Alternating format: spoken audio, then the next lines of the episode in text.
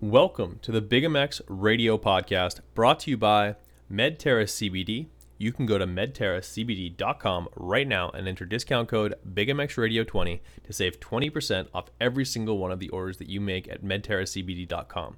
You can use that code every day of the week. They'll never turn you away to save 20% off CBD product from Medterra CBD.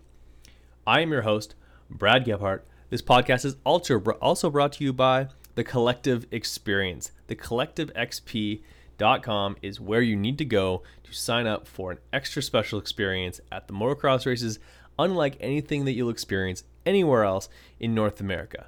The races come to your neck of the woods maybe once, twice a year max, unless you live in Texas, apparently. Seize the day and seize the opportunity to go behind the velvet rope and experience Supercross the way that mechanics, crew chiefs, and racers do with the collective experience. Go there today. You can also follow them on Instagram at the collective EX. We now present to you on the line tonight. We have the sole proprietor and the big boss with the hot sauce over at the Collective Experience. Goes by the name of Dave Drakes. Dave, how's it going? What's up, Brad? Silly season. I'm amped. I'm excited. I'm ready to uh, kind of lay down some of my thoughts and opinions and finally get chatting about motocross and supercross because I'm itching, can't ride. So this is the closest thing I have to the scene right now. Fair enough. Um, I think you might need to uh, to go and uh, get that looked at if you are dealing with some sort of an itch. But uh, in, um, that aside, we're going to talk about Supercross, and I know you're excited. But the first uh, the first item we have on the docket is rather a sad one uh, is that the JGR MX it has closed its doors. But before we get to that, that was a bit of a tease. For those who want to listen to that, you're going to have to wait because first and foremost, we need to talk about the only racing series that's happening right now. That's none other than the Hoosier Tire Arena Cross Nationals. The weekend dropped this last weekend, the first round, first and second round, Friday and Saturday, uh, with uh, Kevin Moranz, who was on the podcast earlier this morning uh, talking about uh, how he went 1 1 1 1. Just a big old, just laying the wood to everybody. Pretty impressive. He was able to do that. Um, but uh, there's a brand new team in town, the ATC Flipside Racing Program. And uh, they've got a pretty interesting look. I, I, I believe I've seen that color scheme somewhere before. I you got to know that the collective experience is working with them. Tell me about it. Uh, yeah, man this is one of the most exciting projects or undertakings that I've been able to connect the collective collective experience to. So Jeff Crutcher, um, friend of me, me and you, uh, and Ruts. Buddy, uh, we got yeah, and Ruts on Instagram. Dude's awesome. Um, decided the Hoosier Arena Cross series, which at that point I had no idea what was going on with it. And um, he wanted to do something a little bit different. He wanted to make his arena cross presence look like a like a pro supercross presence. You know, whenever we think of arena cross, we think it's small bore, uh, you know, uh, 250cc, 125s, no one's really there, tight tight tracks, small venue. But um, the way that Jeff is deciding to do it, it's it's all time, man. His pit presence is so phenomenal. The, the the bikes they're riding look so great. The the amount of sponsors they're able to amass, the hype around their team, they're doing it just so well, so professional, and the presentation's key. And their number one thing is actually giving back to their supporters, sponsors, and uh, so it's something we can get behind. So uh, I decided to, you know, hook up with them and and get TCE partnered up with uh, with Jeff Crutcher and the ATC Flipside team, and we're you know we're, we're giving fans from all over the opportunity to come and work for the ATC Flipside team and and get their hands dirty, get hands-on immersive experience that, like you said before, you really can't get anywhere else. Uh, and, and, the great part about Jeff um, Jeff's program is that it's a two-day event, so you're going to be there for two days working with his team, and they're they're going to do such an awesome job at at fostering great connections and relationships for every intern, and um, he's going to do letters of recommendation for people, get them the right context that they need to pursue a career or go farther with whatever they want to do in the industry. So it's um it, it's pretty incredible, man. I'm really pumped to be a part of it. Excited to see how these guys do for the season, and um, yeah, we finally have some some sort of racing after the, the outdoor break. So this this is exciting, and I, I think I talked to you, Brad, um, a couple weeks ago that this is one of the more exciting like arena cross happenings that that I've I kind of like seen or been a part of since the old school arena cross days. Like, I'm sure you remember the Darcy Lange, Josh Demuth, like 03, 04 arena cross days, and this kind of reminds me a little bit of that. Hundred uh, percent. Me and Jeff were just on the on a call about an hour ago, laying down all of the names, just like the the who's who of arena cross in a series that um, it just seemed like every single every single race had uh, the standout guys, guys that were known for getting into it with each other. Uh, but the racing was always good and so many characters. You had Pedro Gonzalez, uh, Hagseth, Chad Johnson, Isaiah Johnson, uh, not related at all, by the way. Um, just so many guys that would uh, would come and go and, and, put in really dominant rides, and uh, that was right at the cusp of like uh, two stroke, four stroke. Um, like you had Buddy Antunez ripping it up. You had uh, uh, you had the like the Kawasaki team with Darcy Lange. He came in through and he's racing 125s and 250s, and like they would double class it for the longest time. That was the coolest thing. Um, mm-hmm. There's so many great things about the old Arena Cross series. We could do a whole podcast just uh, just on just talking about spe- specific topics about that stuff. And I, I like uh, showing uh, the the spotlight on an Arena Cross series. Um, it's it's tight racing. It's uh, it's almost like I don't want to say backyard racing, but a lot of these guys like these are this is not your top flight supercross pros. These are not like the absolute pinnacle of the sport, but these are guys who are are scratching and clawing for everything that they have in the sport of motocross, and that produces some hungry racers. And uh, yeah, I I, uh, um, can't say enough good things about the series so far. It looks cool. Looking forward to watching more of it on Mav TV and uh, where else wherever else you can find it. Yeah, same man. The guys that are that are like what top six, seven, eight, they're all super good, and that's one of the cool things about the ATC Flipside Squad is that yeah, they have this incredible pit, pit presence. We're partnering with them to give fans an experience that is second to none. Um, all this great stuff, but they're also talented, fast riders that can you know get a win like we saw this past weekend. So uh, that that's the exciting part, man. I can't tell you how much it sucks when you get like you know hype in a series and you see that you know only the top two guys are fast, everyone else is kind of like whatever. You know what I mean? Like this is actually a series where a lot of the dudes are are extra quick, so it, it makes it that much more exciting. So I, I'm pumped on it. Me too, man. I, I, I, can't wait to see what happens with it.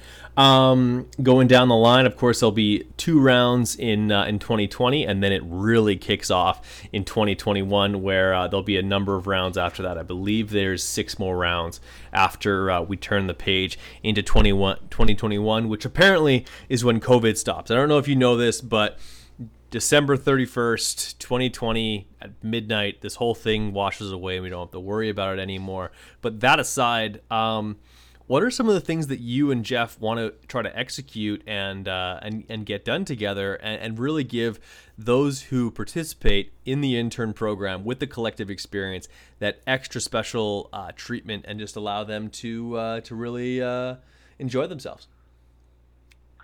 Yeah, so so that's a cool thing. Jeff is really big on like I said, like I said, partnering and giving back to the people that support him. So um, Jeff really plans to make sure that every intern that comes through, as long as you're you know helping out and carrying your own your own weight and really really there for the team's well being, that he's going to get you the connections that you want. And I, I, you know as well as anyone else, Brad, it's it's all about like who you know and who knows you in the sport, and having those connections are invaluable. Now I know I've, I've got some people who come through that are like, hey, I don't want to be a mechanic, but I would love to be a social media person.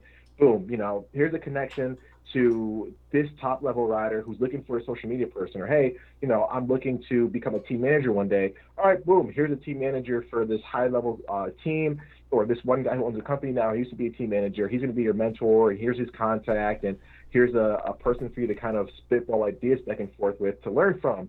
Uh, and the list just goes on and on, and um, that's what Jeff really wants to bring, and, and, what I'm excited to bring to the to the team as well. And I mean, they're going to have the chance to do some really cool stuff. All the sponsors that Jeff has on board uh, are really great people, and they really want to make sure they take care of each intern. So I mean, you're going to get the swag bag, You're going to get the hands-on experience, the photo, be part of the Instagram, helping out with uh, sponsor engagement. So you're really getting a full breadth of what it is to be an industry person at each different level or each different station. And uh, like I said, it's a two-day program, so you're getting even more bang for your buck. And we're actually going to be able to um, everybody that enters in the arena cross side is going to get um, free entry, so their their entry form is waived for the supercross side. So it's even better, even more value packed when you sign up with these guys. So uh, I'm, like I said, I'm really excited.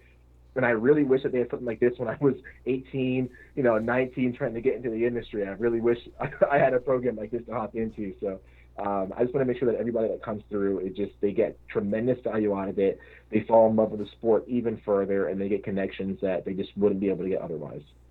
I love it, my friend. And on top of all of that, the more bang for your buck, all the experiences in the world, the cherry on top is spending two days with the absolute comedian that is Jeff Crutcher and all of that he like yeah. the guy is just he's just a, a, rolling hit parade. Like you won't you he won't is. get a word in edgewise as far as conversation is considered.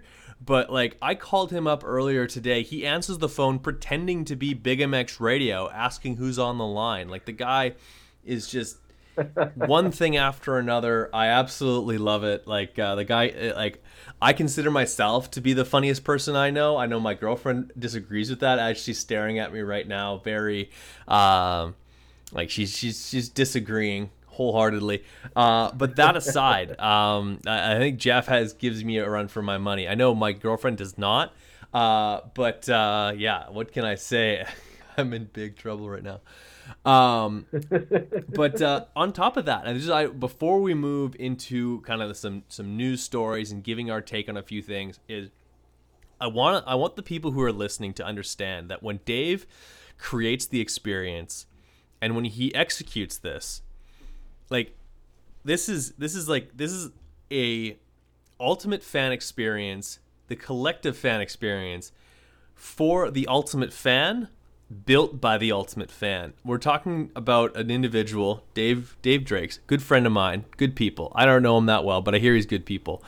Is just an absolute fiend for motocross. You you love the sport. You love everything about it. You love the the history of it. You love uh, the characters of it. You champion these privateers that you love so much, and and you the, you build the you build an experience that, like you said a few minutes ago, the 18 year old Dave Drakes would work weekend shifts, overtime, what have you, whatever it would take to to have this program and be able to enjoy it.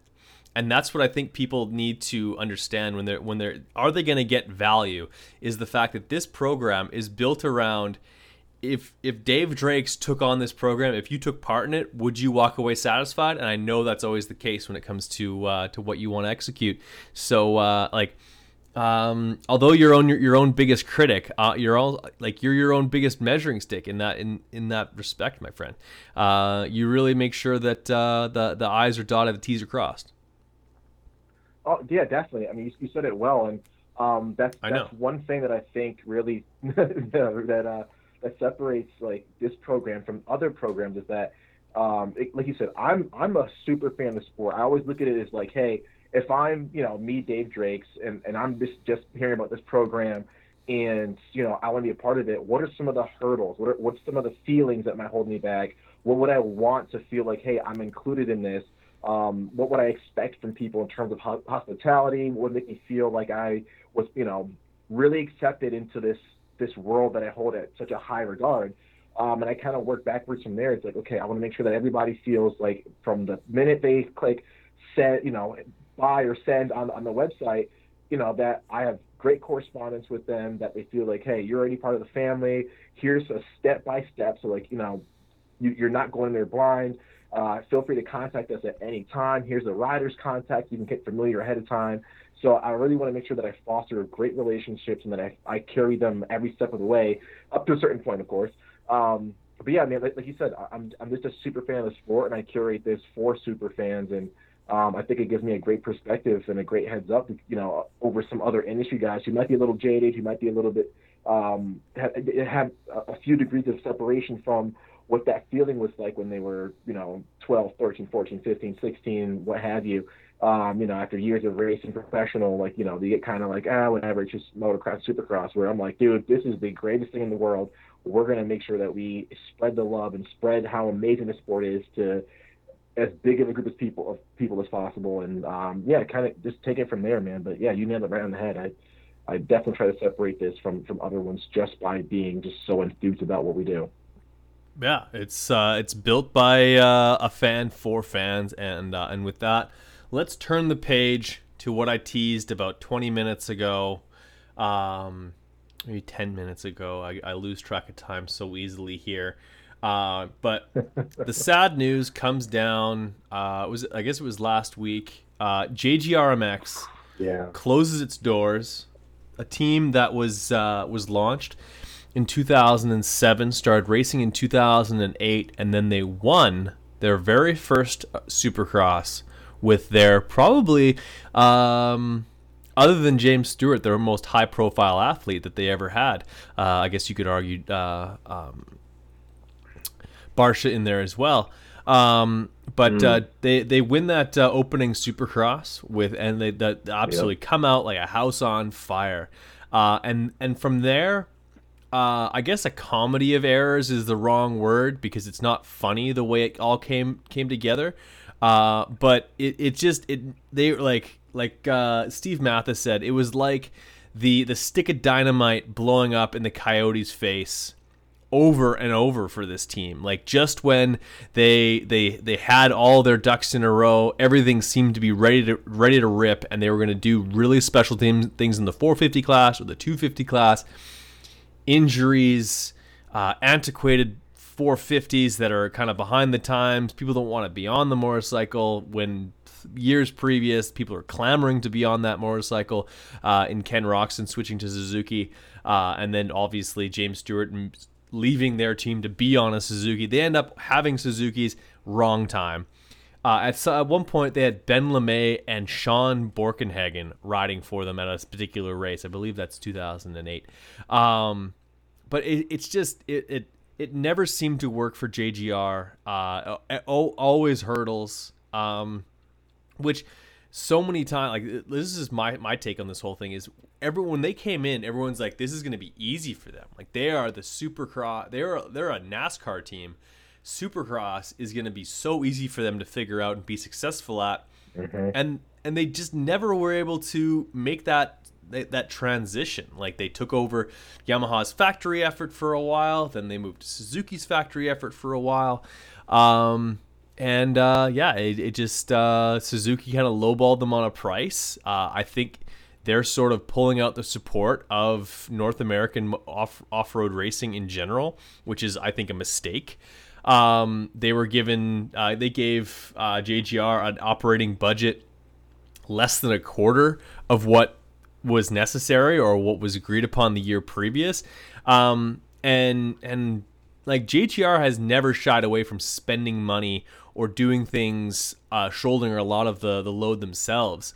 Uh, but not being able, not getting the, the financial support from the OEM like that, like a like a thirty a three hundred thousand dollar deal versus a one point three million dollar deal, uh, the previous year, like, uh, Dave, that, that that's that's not something that you can you can really uh, entertain as as as far as uh, um, as a as a race team. Like you're you you're forced to do, go too many things out of pocket, or at the last minute go out there and try and find advertising dollars that are not there. Um, and um, I I think maybe at one at some point JGR can come back uh, in, in the if the, if the the time is right or the um, the situation's right. But uh, it's a super it's a, it's a huge bummer for me to see them go because I think they were a step in the right direction for the sport. And um, but of course they came in right uh, right before the bubble burst uh, with the whole uh, the the downturn of the economy back in 2009. So. Uh, that's just my whole take on it. But what, what, what did you think? No, I kind of echo what you said. I mean, it's definitely like a, a, a punch to the stomach, you know, especially since we've been seeing teams like fold. Like Geico is not no longer there. Um, think about the numerous factories that we've seen kind of like fold up in the last couple of years. You know, it's it's it's almost concerning. Now, if this was JGR by itself, Um, you know, and we we had, we had like the last five or six years of just everyone being constant, teams, you know, staying where they are. It might not have hurt so bad, but because you know, if this is another pretty major team that's folding, it's scary, man. And and, and the people at JGR were very likable, and I think they came in uh, with, like you said, such a flair. They had Josh Grant um, come in and win their, their very first Supercross race. Um, put them on the map. His only win, by the way. Kinda, yeah, they've been kind of chasing that that that that excitement again. They, you know, they kind of caught lightning in a bottle for the first one, but they couldn't replicate it. So, um, yeah, I, I it, it just sucks, man. It, it really it really sucks because they they did things the right way up to a point. So like they had all the resources from the from the, the NASCAR side. They had their own shock dyno before you know people had shock dynos. They had a full service support set up on top of what they do for their for their professional riders. Um, they were they were treating this like a very high end professional team, which was kind of refreshing, you know, especially at the time. Um, but I just think them choosing the manufacturers that they did when they did, it, it ultimately hurt them. And and you said it, they they were on you know Yamahas when they were pretty cool for that first year, but then they went to the you know the the reverse engine, and it sucked. And they had that for a long time. No one liked that bike. Not you know factory people didn't like that bike. Um, and then they went to Suzuki right when Suzuki was kind of on the outs. You know what I mean? Maybe two seasons after it was actually you know the the right bike for that job. And um, I don't know. It, it, it just it's such a bummer because that was they offered so many guys so many rides, and they seemed like they were very rider centric. So they had you know Phil Nicoletti always supporting him, even though they really didn't have to. They had you know they housed Alex Martin. They had a, a bunch of young guys like Lopes and Teasdale. Um, they had Weston Peick on their their squad for a long time. Justin Barcia. They had Stewart for for quite a stint, and you know all these all these great names. Um, it, it's just such a bummer that they couldn't make it happen. And it seems like every year they were just struggling so bad, and last minute they'd find some random uh, title sponsor to, to come in and make things happen. And then the next year they're kind of right back where they were. Um, and it, it's tough, man. You know, it makes you wonder, like, what would happen if they said, you know what, we're going to go with KTM, you know, and like maybe 2016, 2017, they said, we're going to stay, or, you know, we're going to stay KTM or Husky from here on out and see what happens. I, I, I can guarantee you they'd probably be a lot further along. They'd probably be able to hire, you know, some some bigger name guys that were a little bit more consistent that can deliver the results that they were looking for on a consistent basis. So, um, it, it just it just it sucks, man. I really wish they were able to work it out and and make something happen, but uh, I guess it's the name of the game. Uh, you know, when one one team closes, hopefully another one pops open that can maybe see some of the shortcomings that JGR had and maybe fix those and, and start up anew and um, you know, kind of go from there. But you know, it, it says a lot when a when a an outfit that is used to the NASCAR scene comes into our janky little sport of Supercross, and they still can't make it work. Oh man, it's just it's a little it's a little gut wrenching to think about what the future of the sport has for everyone. Yeah, and you know what? Um, Jason Weigandt touched on this on his uh, uh, amazing Weege show that he does, where he ta- he walks with a, a, a, GoPro back and forth and sort of tackles uh, news stories uh, or gives race reviews. Um, like he said, "Oh, don't don't uh, put this on the the marketing team from JGR. You have to know and understand that trying to sell the sport." Uh, and the side of a a, a semi slash uh, uh, the shroud of a motocross bike uh, is so much harder and, and and such a more difficult, like such a more different deal than it was um, pre big data and, and the fact that like these companies uh, can spend a quarter of the money and get more return with just Google AdWords nowadays than they could. Uh, and something that's trackable and something that you can get analytics for and all these all these types of things.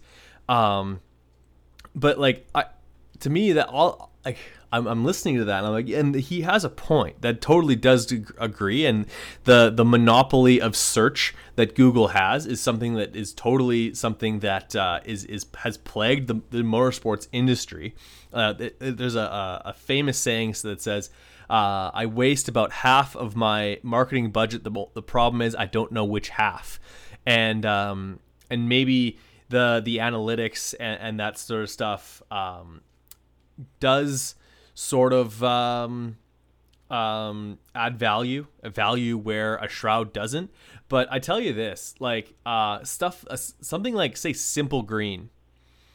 Um, like Simple Green is such a, a, a brand where like they they they were on the on the side of Pro Circuit Kawasaki in 2002 on the Shroud. They were there for one year, and I would challenge you that if every time you see that in the store, you don't think about that one year that they sponsored the team with with uh, with Brownie and Matt Walker, uh, and I believe uh, uh, Eric Sorby's on that team. Who else? Pro Circuit that year. I'm trying to think, can't. Um, but you know what I mean? Like that, like that. It, it yeah. immediately sticks out in your mind and at least it does mm-hmm. to me. And I think that hap- that that's the case for a lot of other motocross uh, fans, even like Blimpie Subs. Blimpie Subs was the was a was the 125 class uh, uh, sponsor for uh, Factory Suzuki for one season. I'll always remember mm-hmm. it, and like I think there's brands that uh, that they they don't buy into that or they, they don't see the value in that longevity of how long that that logo is going to be continue to be shared and and uh, and remembered. And honestly, I think this is something that I'm certainly guilty of, and I know that the motocross is guilty. Uh, uh, series is uh, the motocross community and the industries is is uh, is, is bad at. It's asking for the sale, and uh, and and being that top flight salesperson that can make those deals. Like, I just if like I used to sell classical uh, uh, radio advertising for a classical and jazz radio station at the age of 24 years old. And if I can be even remotely successful at that, then uh, you got to be able to sell motocross. Like the the the cop out that you like the that it's just too difficult to sell or the the they're the the companies are having a hard time seeing the value then you have to you have to make them see the value you have to do a better job yeah. selling it then you know what I mean? Like the, the the the excuse that it's hard is not an excuse for me. They they needed to have found a way to to have the right conversations with those uh, Fortune 500 companies that says yes, these guys are who we're uh, the, we're gonna put our money with these guys, and because traditional advertising is still a thing. Like you still see advertising on. Uh, like the boards at hockey, you still see them on the side of uh, like all these. You know what I mean? Like Traditional yeah. advertising is not dead dead in the water. I like ah. Mm-mm. Yeah, I, I I agree with you, man. I mean, yeah, they at one point I, I want to say that I, I understand like where like you said use the example of like where Reed was talking about like hey it's hard to sell I understand that but also yeah like doing going the extra mile to sell this what this sport is this great sport of ours and and like you said you you you go to Blimpies because you know you saw years ago that Blimpie was, you know, XYZ or whatever. And um, I, I'm I'm the same way, man. You know, I, I used to love. I remember I watched uh, Josh Grant at Southwick. This was like years and years ago, 250 class on the um, the Amsoil Honda team, and he held it wide open, didn't let off the gas, didn't lift at all from maybe three big sand corners. And I thought that was the most incredible thing I've ever seen and I wanted whatever Josh Grant had on his bike. And I remember seeing the Amsoil logo, and I was like, Dad, we're only going to run Amsoil because Josh Grant did that cool thing on his bike and blah blah blah. And I, I'm 29 years old. I was a little kid, or young, I should say little kid, but young, and I'm still running Amsoil because of that that cool ass experience. Or you know, I still um, like my my white Alpine Star boots because like you and I talked about, you know, McGrath and RC and those guys, Pastrana, they wore the white A Stars boots, and you know what I mean. So I, I, I definitely understand where you're coming from. I think they they underestimate the almost like nostalgia and like the brand loyalty that that we have. We're stubborn in this sport. When we find something that we like, we stick with it. So if it speaks to our our souls or our, our wallets, we stick with it. You know what I mean? As it's working for us. And I think the only thing that I could say is uh, playing devil's advocate is like how do you quantify that to a big sponsor? How do you how do you quantify, hey, this is to make like 10,000 people's hearts sing when when they show up and see your Toyota truck in the pits next to Weston Peick. You know what I mean? So that's the only thing I could say that I would I would argue. But then it's just you know as a marketing person, that's your job to figure out how to make that connection uh, with with with the the sponsor as well as with the fan base to ensure that you have some cohesion there and that it's going to be profitable for the sponsor. Um, it's tough, man, and, and I, I would hope that they have you know, super highly qualified people. I imagine they would, obviously, um, and not just somebody's, you know, shot bro trying to make deals with Fortune 500 companies. But um, it's tough, man. It, it's definitely, it's very, very difficult. But you know, when you do do it right, the impact is, it, it's huge. It, it's it's definitely huge. It's just finding out a way to figure out how to show that on paper. That's the hard part, I think. It is. It is very difficult, and, and like uh, I, I know that firsthand with trying to sell advertising uh, on the podcast, and I, I do a lot of things where you there is trackable analytics, and it, it's still difficult. You need to be able to get into the right in the hands of the right people, in front of the right people, and, and have a good pitch, and, and and sell them on the idea that you're gonna you're gonna be successful, and you're gonna be the one that uh, gives them the traction to make sales. But that's part of the gig. Um, it bums me out that uh, um, that uh, JGR is closing its doors. I hope that at some point they come back, uh, some way, shape, or form, uh, whether it be as an am- amateur motocross deal or uh, something along those lines. Crazier things have happened. Hell, uh, if you asked me five years ago if uh, if a lot of the things that are going on in the sport of motocross right now is going on, I probably would have laughed you out of the room. So I don't think they're they've closed the closed the book on it completely, but for right now, I think that it's uh, they they've closed their doors, and a lot of their guys are gonna have to go find uh, new gigs. And uh, I guess the that's where we move to next. I guess would be the smartest thing is to uh, a couple of announcements that came out today. Joey Savatgy, uh, their uh, their top flight 450 guy, the 17 year program. He lands at the RMC ATV KTM team R RMC ATV MC KTM team. Too many letters in that team's uh, name, uh, but not neither here nor there. He is their uh, he's their lead guy uh, in a team that uh, was missing the big number four, who uh, we know had hand surgery. He's getting that thing fixed up, and there's a little bit of rumor we'll talk about later on in the pod. But what what do you think about? Um, Joey Savatgy being the lead man over at that team that has so many letters? I think it's a great spot for Savatgy. So pretty much we know the RMATV, um, oh geez, RMC ATV, whatever, RMC whatever it is.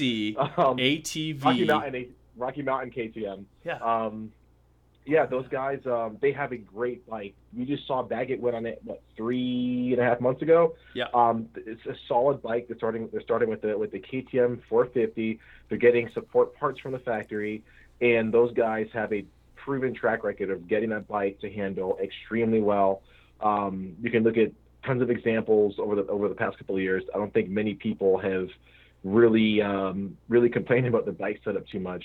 Um, and, and they, they, have been an established team. I think this is a great position for Savatgy to be in. It's not a, a full factory outfit, so you know, being that you know, we, we all know that Joey Savatgy tends to put a lot of pressure on himself. I don't think he's going to have the, the amount of pressure that's going to really force him into some big mistakes. And I mean, what I mean by that is being on a, on a full factory squad and having um, all that pressure of like, hey, you have to win on this motorcycle. I think going to some something like a Rocky Mountain team is you have the the parts to help you win, you have the resources, the team, the the funding to win. Um, but they are, as quote unquote, almost like a a 1B type team. So maybe that pressure is just not as great for Savatgy to perform. You know, I think those guys are happy with, you know, podiums or fourths and, you know, stuff like that. Obviously, they'd like to win, but they'd be a little bit more, I think, grateful for that than, like, say, uh, Red Bull KTM would be. I, I think this is a great scenario for, for Savatgy. He's extremely talented. He's almost kind of like trying to rebrand himself a little bit. Um, he can ride that bike extremely, extremely well. I think they can get the bike set up for him, um, and, and it, it's it's it's a very it's a very highly resourced team as well. So I like it, man. I, am I'm, I'm very much um, on board with that with that that pickup for them. I think it's going to be a match made in heaven as long as he stays healthy. And you know he's going to put the work in. He's always a hard worker, so that's not going to be an issue. As long as he puts the stays, stays consistent, puts the work in, um, gets his bike dialed, we could see a very potent Joey Savatgy this year. Uh, those the KTM and a guy who's already really fast. That's that's tough to beat, man. That's uh, he's going to be a, a, thorn in a lot of guys' sides this this upcoming year. I think he will be. Um, it'll be yet another uh, factory rider in an already drenched class. Like this is there is so much depth like we'll talk about it when we totally um, preview the series with every when everyone's rides are announced. Um, but I had uh, some people texting me and tweeting me today about about Joey being a top five guy, five, top five threat on a regular basis. Um, when you when you bring up the fact that the, he's technically on the B team of KTM, and there's going to be seven OEMs with two guys on every single on uh, every manufacturer. That's 14 guys. If mm-hmm. if even he if he if even he's the the best guy like if he's the like the number one guy and if he's just behind everyone else's first guy in the on the from the full factory effort, that places him 8th. Like yeah, it's it's crazy. that that, that means he man. beats AC that means that he beats Chase Sexton. That means that yep. he beats, uh, you know what I mean? Like he he's he's battling in yeah. there with Plessinger, and I think that like, you you start to start exactly. to make the argument that these those they're going to be battling for tenth spot.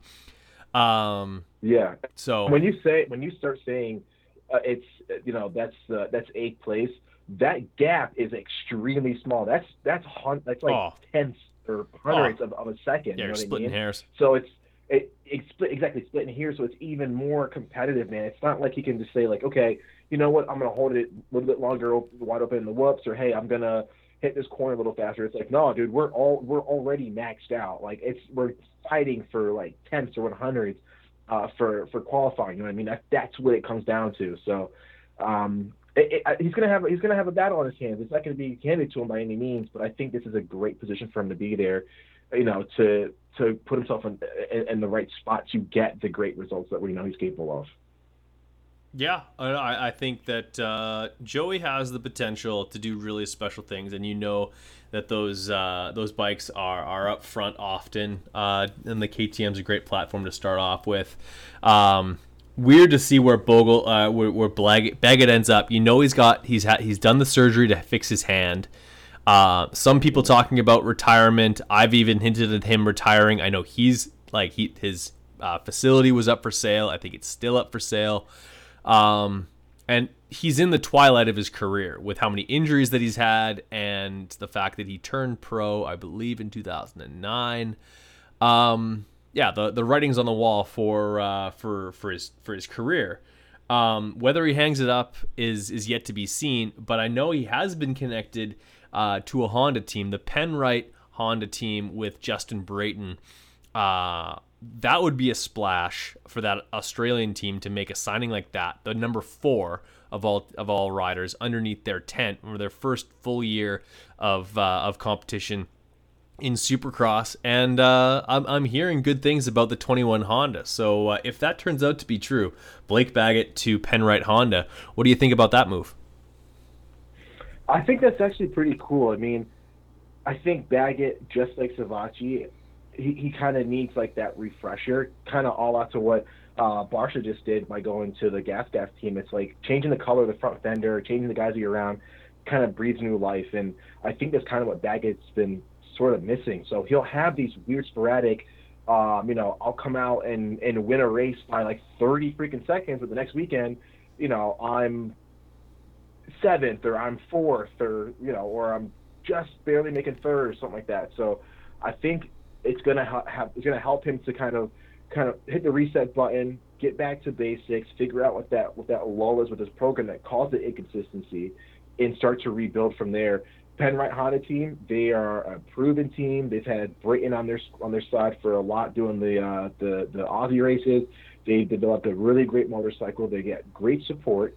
Um, and I think they are going to be um, pretty pretty threatening for a lot of other teams uh, when we drop the gate in, in H1.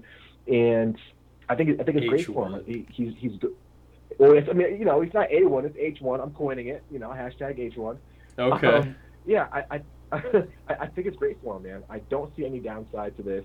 Um, a lot of people haven't really heard much about the Penrite team, but rest assured they they have their they have their stuff together and they're capable of doing some pretty cool things. And uh, I think it's good. It's going to be a little weird to see the, the Honda with the red number four on it, kind of giving us throwbacks to Ricky back in the day, but um, still pretty cool. Uh, I'm excited for it, and I think uh, Baggett's going to he's gonna do he's gonna do some pretty decent things. I would not be surprised though if we see this or next year being his last year. I like it. I think you are uh, you're on to something there. I think it's a, like Brayton. It's a string of one year deals until he doesn't want to do this anymore. Um, his services are are sought after from good teams, um, and I he's a consummate professional. He zero off track uh, uh, issues. Uh, I think he's kind of a grumpy cat to work with sometimes. Just some of the times I've worked with him, as far as doing interviews and stuff like that. But for the most part, nothing bad to say about uh, um, Blake Baggett, and uh, I think that uh, it, it, would be a good fit for him. So we'll we'll see what happens. Um, on like staying in the the Honda sort of motif, and we're we're climaxing uh, and crescendoing up to uh, uh Dave's rant in about 20 minutes from now. Um, Benny Bloss, uh, after he, we just talked about the team he was on, the Rocky Mountain ATV MC KTM team, um, which he was there for a number of years with a with a bunch of uh, uh, injuries mixed in there as well. Uh, he changes colors for the second time in his, his career. Uh, and I guess the second time in 2020, because uh, he was on Huskies this last year uh, for a privateer effort on the K Tape uh, racing squad. Um, MCR Racing, uh, they're going to be on 2020 Hondas next year uh, because apparently parts are too hard to find for Hondas, even though there's probably some privateers that'll be racing 21s.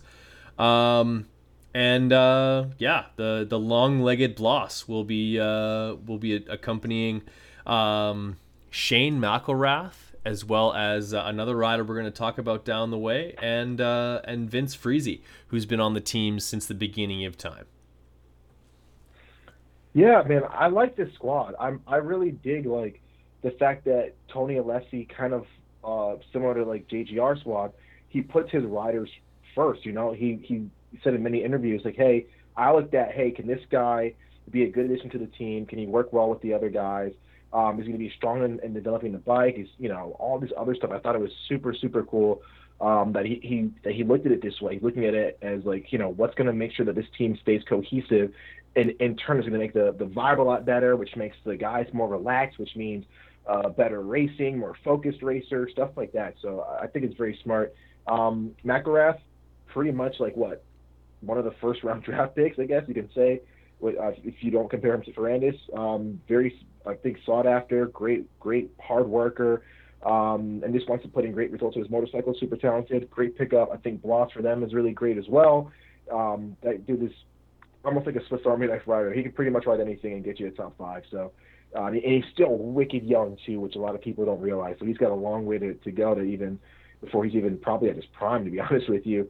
Um, like you said, Friese, dude is super solid on there, and um, yeah, I, I thought they had some really good signings, and uh, I'm excited to see what happens uh, with those guys next year. I will say, it's um, it's a little weird they are staying with the 20 Honda. It's a great bike. Not saying anything against it. It won last year, a couple, you know, more than a couple, a bunch of races, but um, yeah, I, I thought it was super weird that a team like MCR, who has had wins in the last couple of years, um, could wouldn't be able to get the parts that they needed directly from from Honda. That that's a little bit weird to me. I don't know what to make. I don't know what to make of that. Yeah, and like like I'm not gonna sit here and, and pretend like I know enough about uh, the way the like the the manufacturing of uh, of things has been held back by COVID, but um, I know that uh, Brett Q is going to be on 21 Hondas, and his bikes are pretty much always uh, um, like just dressed to the nines. And I think he's also pretty hard on parts, and I know he rides a fair bit. So uh, um, one's got to think that they'd be able to uh, to get the parts. And, and one of the guys is going to be on the team uh, on the bike, so uh, with with Friese on there.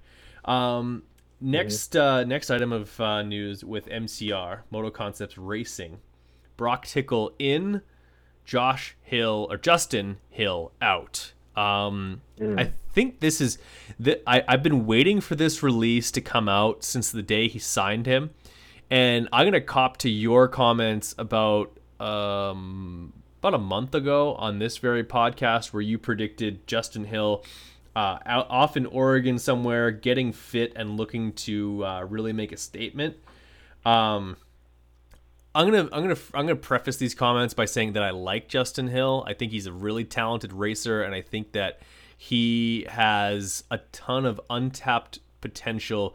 That uh, at one point during his career, he might he very could very could like could have likely been a a supercross main event uh, win threat and definitely a podium challenger and perhaps if he really stuck to it and and absolutely squeezed everything out of himself he could have been a title contender in this sport um, but like it seems like there's there's two sides of the coin with uh, with Justin Hill is he doesn't like to be told what to do but when he tell when you tell him what to do he doesn't like doing that either like he, uh, you know what I mean? Like he he or when and or when he he gets uh, uh, just reiterate like just basically said the same thing two different ways. Um, when he when given space to go do whatever he wants or like kind of worry about his own program, the program doesn't happen.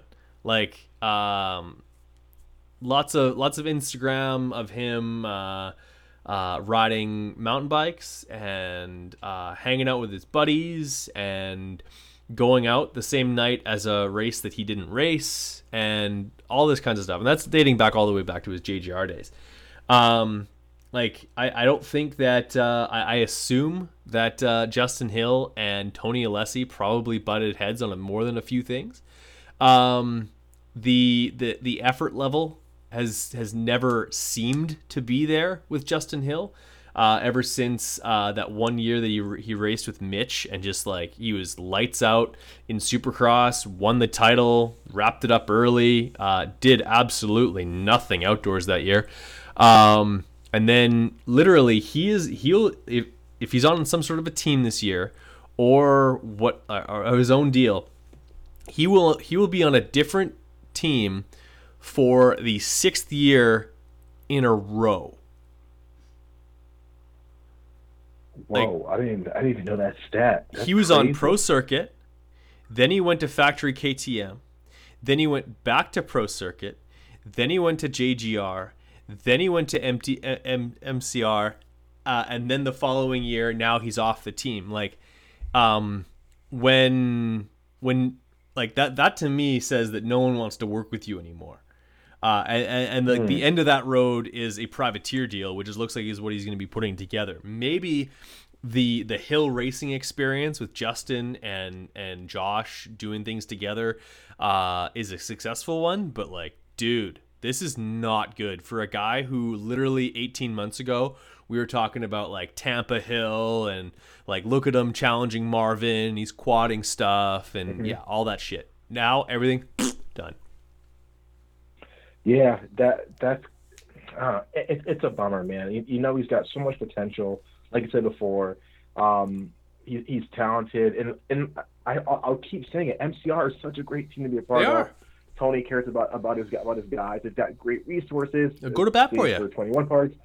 Um, yeah, yeah, exactly. But like, man, like you're, you're making it harder for yourself almost. You know what I mean? And and I, and I, I'm a Justin Hill fan, especially after watching him um, come in Tampa with uh, that 450 ride. He had that one-off ride in Tampa where he was battling with Musquin. Dude became such a fan of his. Um, him and uh, and his brother, just super dope dudes. Watching them ride. Um, but man, it's like I hope he wasn't getting in his own way and butting heads and and stuff like that. Man, I really I really think that this could have been a, a great spot for him to again hone hone those skills on the 450 and start to build that consistency and, and put some stock back in your name. And instead, you know, I, I guess we'll, we'll never know the whole story, I'm sure, until he like retires or something. But it's just a bummer to see a potential like that go out the door from a team that you know could have fostered that so well for him. Having said that, I do think from a team owner standpoint, Broc Tickle is a much more solid grab. The dude is extremely hardworking, very likable, very easygoing um, is a veteran in the sport and, and, knows how to set a bike up, knows what he wants, knows how to get great results, and he's going to do that time and time again. Is he going to go out there battling for wins? I don't think so, but he's going to be that consistent guy who can get you consistent results and, um, you know, very likable sponsors, with the fans, the whole nine. I think it's a much more safer grab. Yeah, I hey, it's uh, it, it, isn't it just poetic justice that um, probably one of the biggest stories in Broc Tickle's career, other than his 250 uh, Supercross uh, championship, is when he was racing for RCH uh, and he absolutely got tagged by Mike Alessi, and now he's racing for Tony Alessi. I think that like motocross has come full full circle. Yep, it's definitely it's it, it's a little bit of a weird deal, but uh, I'm sure that's kind of in the past. It, it once these guys kind of hit like that retirement on almost on their way out phase, all of that BS goes to the wayside, dude. Look at Ricky, uh, not Ricky, but um, actually, yeah, you could say Ricky and James. You could say uh, Villopoto and Alessi when they were at the, the Moto Fight Club a little while ago, and they kind of the tensions kind of you know wane a little bit, and I think that's pretty much what they have here. Plus, I mean, Alessi's not really racing on the team that much anymore, so I'm sure they don't cross paths too often anyway. But I'm sure they put that whole beef behind them a little bit ago.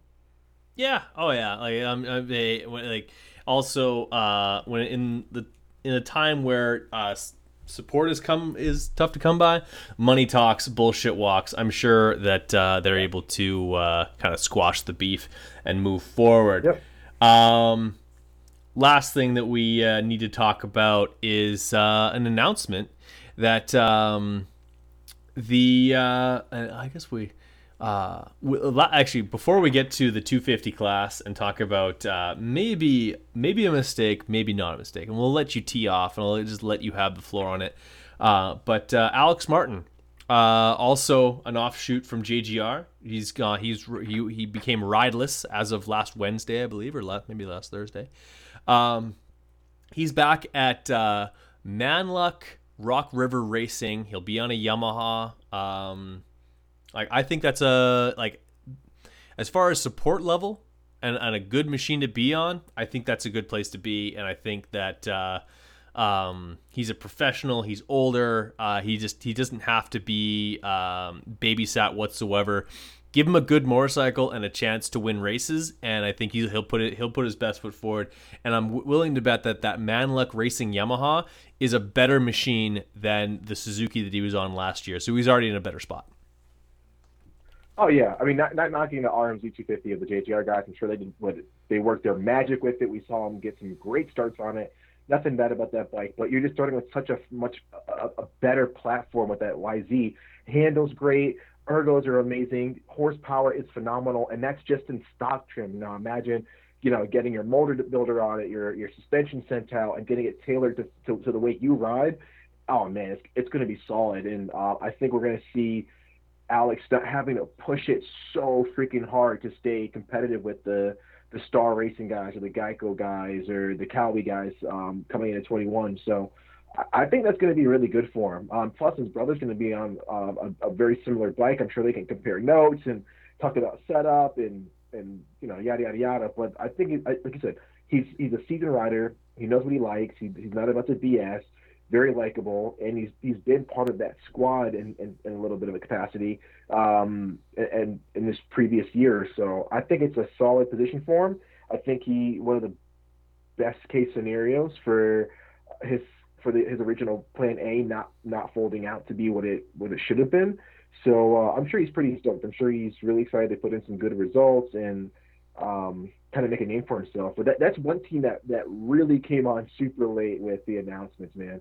And it, it's super weird to me that all this silly season talk is happening in like middle of November, heading into uh, into December. It's it, it's pretty remarkable. But uh, one thing I wanted to ask you was, who else are they going to sign to that to that new team? Is this going to be just a one-off with with Alex Martin, or do you think they're going to grab somebody else? Mm, tough to say. I know. Um, I kind of heard some rumblings that that's where Baggett was going, but that didn't really have a lot of traction, uh, and I don't think that's the case.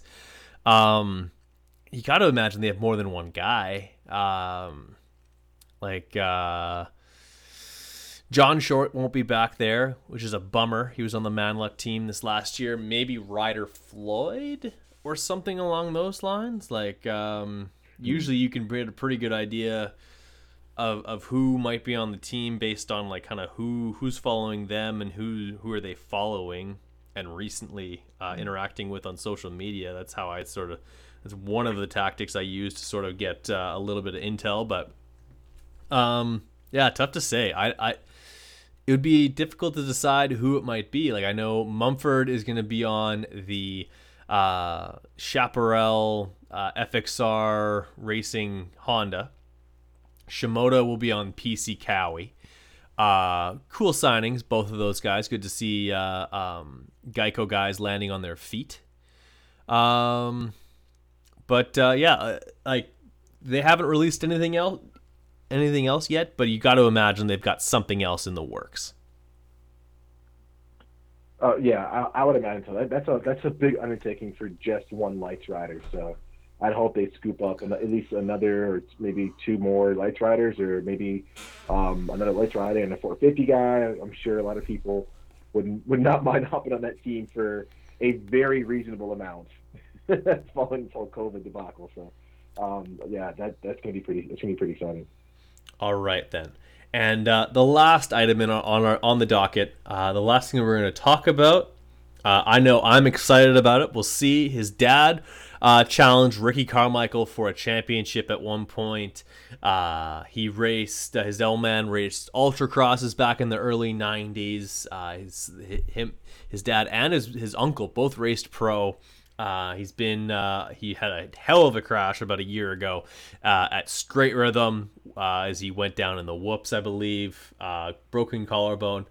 All is fixed. Tried to go over to EMX and race the I believe it was a two. It was going to be a 252 stroke. Um, and uh, that didn't end up working out, or maybe it was supposed to be a 125. Either way, COVID put put the kibosh on that.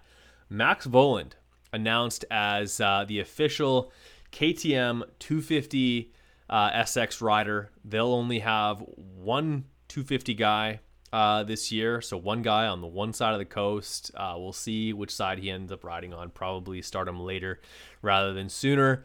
Uh, but I know this is kind of a hot button issue for you. This is something that's got you a little hot under the collar, which I love because you're not usually all that uh, upset about anything. The sun shines out of out of Uh, just about every uh, um, everywhere and every crevice when it comes to Dave Drakes. But this one's got you hot, so I'll just let you uh, speak on it for a minute here. Yeah, no, I mean, I'll preface all this by saying I think Max Vohland is a, is a great rider. I was there at Straight Rhythm when he showed up on a Super Mini and when he showed up on the 125 and was extremely fast and was laying down some of the faster lap times as a kid, just moving up to a to a full size bike. So I I think he's phenomenal, super quick. He's got it comes from a great racing pedigree from his his dad, his uncle, and I think he has the potential to be one of one of the greats, just as, just as much potential as any other one of these guys. You know what I mean? I think they are moving him up entirely too quick. This dude just got on 125, literally what maybe a year and a half ago, and he he just got off of a 125 schoolboy title at Loretta's. Now this is it wasn't a 250F. It was a 125 two-stroke title, pretty much a super mini with really big wheels, and uh, they're calling him up to the to the the pro ranks already. I'm like, are you kidding me? And not only that, he's the only guy in KTM. That's just not a smart move to me. That screams desperation from a from a squad that you know has a shit ton of money, dude. Like you telling me that KTM can't find a couple couple hundred grand maybe to to foot another another uh, 250F rider? Like, come on. And uh, why, you know, why would they pick Max Vohland over somebody who's race proven? Why wouldn't they go after like a, a Amart who's who is um, you know, released from from the JGR deal? Why wouldn't you want to go after keeping a heart ramp or something like that? You know what I mean? That to me, that just like it just doesn't seem like the smartest move unless they've got their super money savings from picking this young kid who I'm not even going to get into the whole subject of how the hell did he get his pro license. Um, yeah, like it, just doesn't make sense to me. You know what I mean? This I I don't want to wish ill on anybody, but I have a nagging suspicion that he's gonna wad himself up even before H1, and then he's gonna you know either have to miss the the the West Coast rounds because I have a, I feel like they're going to try to stick him in the West Coast, and he's going to get get himself hurt.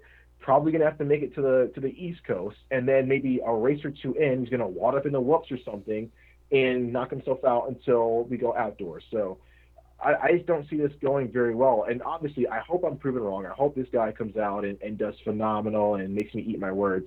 But he's 17 years old. He's like, what, six foot, 120 pounds, not much man meat on him. He's going to get knocked around by a lot of these guys. I don't know, man. I don't think it's the smartest move for a kid who hasn't even raced a, a, a B class on a 250F yet. You know what I mean? To me, it just it just not a smart move by uh, by KTM. I'm, not too stoked with it. I know you're not. I but I also think that um, like the way this kid's been in the pipeline and the the, the promise that he's shown is uh, I think he's he's certainly earned the ride. I think uh, my only hope is that they give uh, they give like the utmost like give this kid about as much of a leash as possible. Like I'm talking uh, first year, don't expect anything inside uh, the top top eight in an outdoor, and don't expect anything out inside the t- uh, like I don't know, uh, like for Supercross top 10 i'd honestly i'd probably like in any other year you'd see him get held out of uh of supercross i don't think he's ready for the damn thing um but uh and i don't know i also don't know how he got enough points to turn pro having not exactly. raced enough futures or I like there's some sort of weird scenario going on there. Uh, that's the AMA fast tracking things uh, the way they always do, and that's awesome. We love it. Um, but you know what I mean? Like if they give him all the yeah. time in the world to develop, no problem. Like no pressure. Yeah. Kid, go out and ride. But too many times I talk to guys like uh, Blake Wharton. I talk to guys like Tristan Charboneau and you name it, and they're they have expectations out the ass, and that like, and not to say these kids aren't used to having to produce on race day. Obviously, they they show up to um, Loretta Lynn's needing to have the week of their lives once a year, every year, and they have to be on their game. But um, I don't know, man. I think that they need to give this kid every benefit of the doubt. Let him uh, progress. I hope. I hope that at least it's a two-year program, if not three. Um, and by then, at least he's 18, 19 years old, and, and he can assert himself. And you actually you you find out what you have, because um, yeah, it happens way too often where these kids they get uh, thrown to the wolves uh, they, they they need to they they're expected to go go top three right away, uh, and they go right over their heads. All of a sudden, uh, a couple of broken collarbones and a torn up knee, uh, and you're out of the sport in 18 months. And you spent 18 years getting there, and uh, in the blink of an eye, it's it's done, and it, it's a sad story. Yeah, I agree. And one thing I'll, probably disagree with you on is I don't think that he I don't want to say deserves the ride, but I don't think he is quite ready for this position. And I only say that because usually when people move up, they've either they've mastered the they're at the top of the class that they that they're coming up with.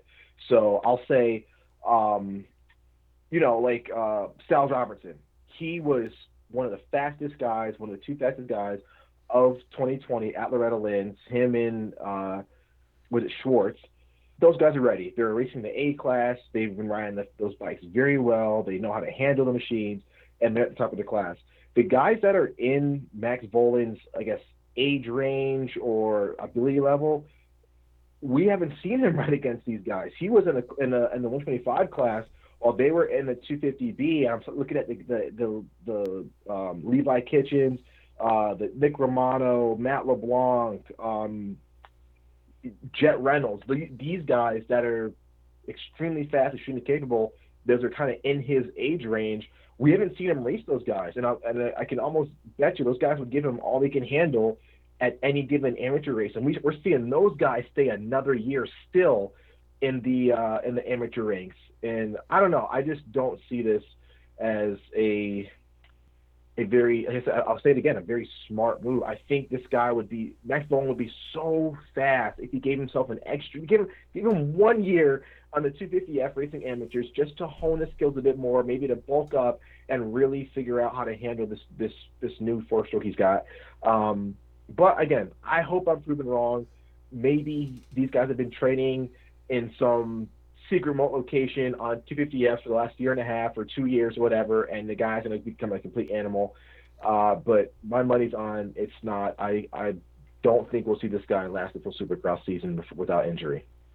Yeah, hey, I, I hope you're wrong too, but uh, and that's why we race these races to find out uh, the answers to uh, this uh, sort of introspection and and the speculation on what's going to come. Uh, and it all starts off on January 16th, Houston NRG Stadium. Looking forward to possibly being there. Maybe not. I don't know. Travel restrictions say no right now, but uh, COVID, uh, like uh, I'd, I'd like to stay cautiously optimistic, uh, but uh, I guess we shall find out.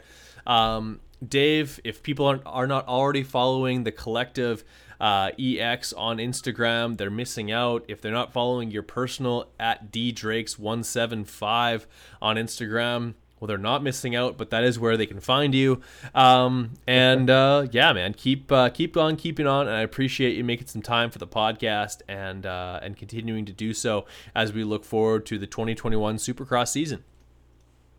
Yeah, man, this is super exciting, and um, I'm, I'm always going to be here to uh, bench race, go over some uh, some cool inside discussions, some behind the scenes stuff, and uh, yeah, get everyone informed. Love it, my friend. You have a great rest of your evening. Don't hang up just yet, but for podcast sake, we're going to cut it off right there.